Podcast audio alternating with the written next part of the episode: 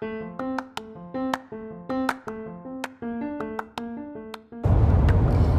friends, this is Carrie. You're listening to the Everyday People podcast, where everyday people talk about everyday things. So, I've been at this now, this physical therapy thing, for four full weeks. Um, this was my fifth visit today, and I think I touched on this last time. This is where um, the real gains, in my opinion, start happening, but in another way, things get kind of boring so I, you know, today I walked in and they go, "Hey, how's the shoulder?" I said, "Oh, you know, good." And I gave them the rundown, which is probably about 50% more words than they needed to hear. But I like to be thorough. Um, they probably laugh at me after I leave, but that's okay. Um, it's better than saying too little, and then they don't know if like my arm's about to fall off, and I I just forgot to tell them or something. So I gave them the rundown. They put heat on my shoulder they uh, kind of I guess massage is the word. It's manual therapy. They go in all around the area, see where the tight spots are, um, and see where they can kind of help loosen it up. And loosening it up at this stage of the game um, kind of frees up the muscles to start working together nicely. Um, so they loosened me up, looked me over, um, I assume wrote down what they saw. The patient is coming along, you know, whatever, something like that. Um, and then exercises, and then I was out of there. Um, the couple of really cool bonuses today. One of the PTAs, the physical therapy assistants, um, it was her birthday, and her coworkers had brought in Chick fil A and cupcakes. Now, did they bring Chick fil A for me? No. Um, I would have loved it, but heck, I had no idea. So whatever, guys. Thanks for nothing. Um, but they they did share a cupcake with me, which was quite fun. Um, and the cupcakes had been brought in very safely and under the utmost of safety protocol. Each cupcake was individually candled, and so I got to pick out my own cupcake, and I uh, picked it up and then um, they lit it with the lighter. And then I turned away from the people and got far enough away where I was almost out the door and I blew out my candle. And then we all cheered for the birthday girl. And I took my cupcake with me and ate it pretty darn quickly. It was a good cupcake. So, the other thing that was great, kind of a mixed blessing, right? So, my regular PT, the guy I've been working with for years and years and years, awesome. Um, he was not able to be there today, and so it was up to the PTAs uh, to work on me today. Now, I was in very good hands. I also trust these guys as much as I trust Mark. Um, and it turned out to be a really cool thing because um, the one that kind of looked me over and she did the manual therapy today um, she was just different enough where it's it's not like it's a bunch of clones working there. So she had her own way of looking at things and her own little uh, helpful hints to try to see what my muscles needed.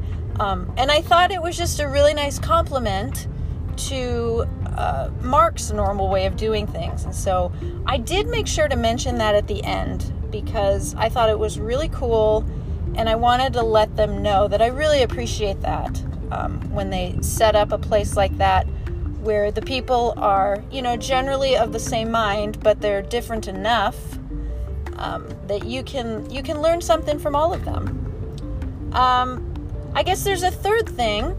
As as the PTA was working on me, her name is Ashley, by the way. As Ashley was poking my shoulder and moving it and stretching it and whatnot, um, I did not know this. Uh, physical therapy aide is different than a physical therapy assistant. So the physical therapy aide generally can my impression is they can kind of help out. Like if I walked in, I bet an aide could get put me on the ice or put me on the heat or whatever.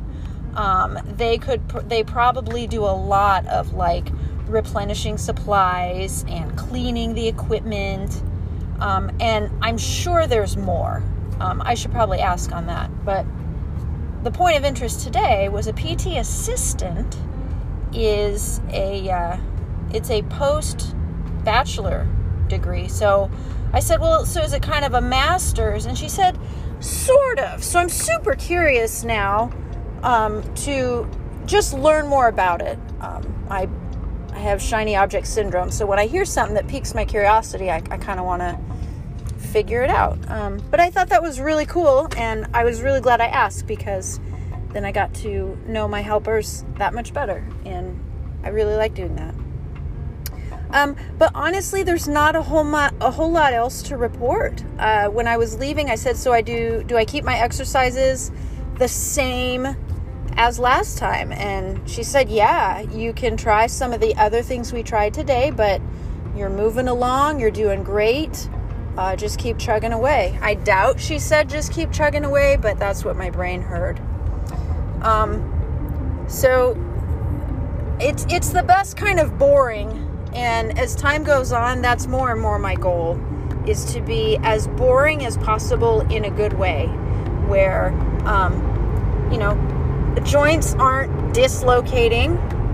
Um, you know, body parts aren't like falling off or busting open, bleeding. Um, I, I like just being able to do things, you know, being able to to be a helper where I can and to work with my own helpers um, and just do the thing. Uh, one last thing before I go.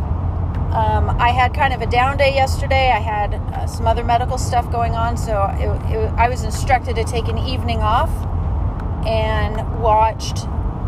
Mur- how did it go? Murder Among the Mormons on Netflix. Fascinating. Um, it, I grew up in Arizona, so I guess I guess the Mormon Church is is something I've I've been familiar with my whole life. This definitely does not depict any of the Mormons that I've met.